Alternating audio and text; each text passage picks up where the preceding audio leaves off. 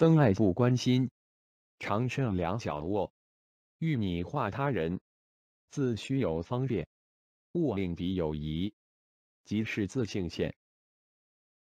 我们心中不要有讨厌或喜爱的分别，这样心才能够清净。睡觉时才能两只脚伸长，轻松的入睡，无拘无束，无挂无碍，这才能远离颠倒，而得究竟涅盘。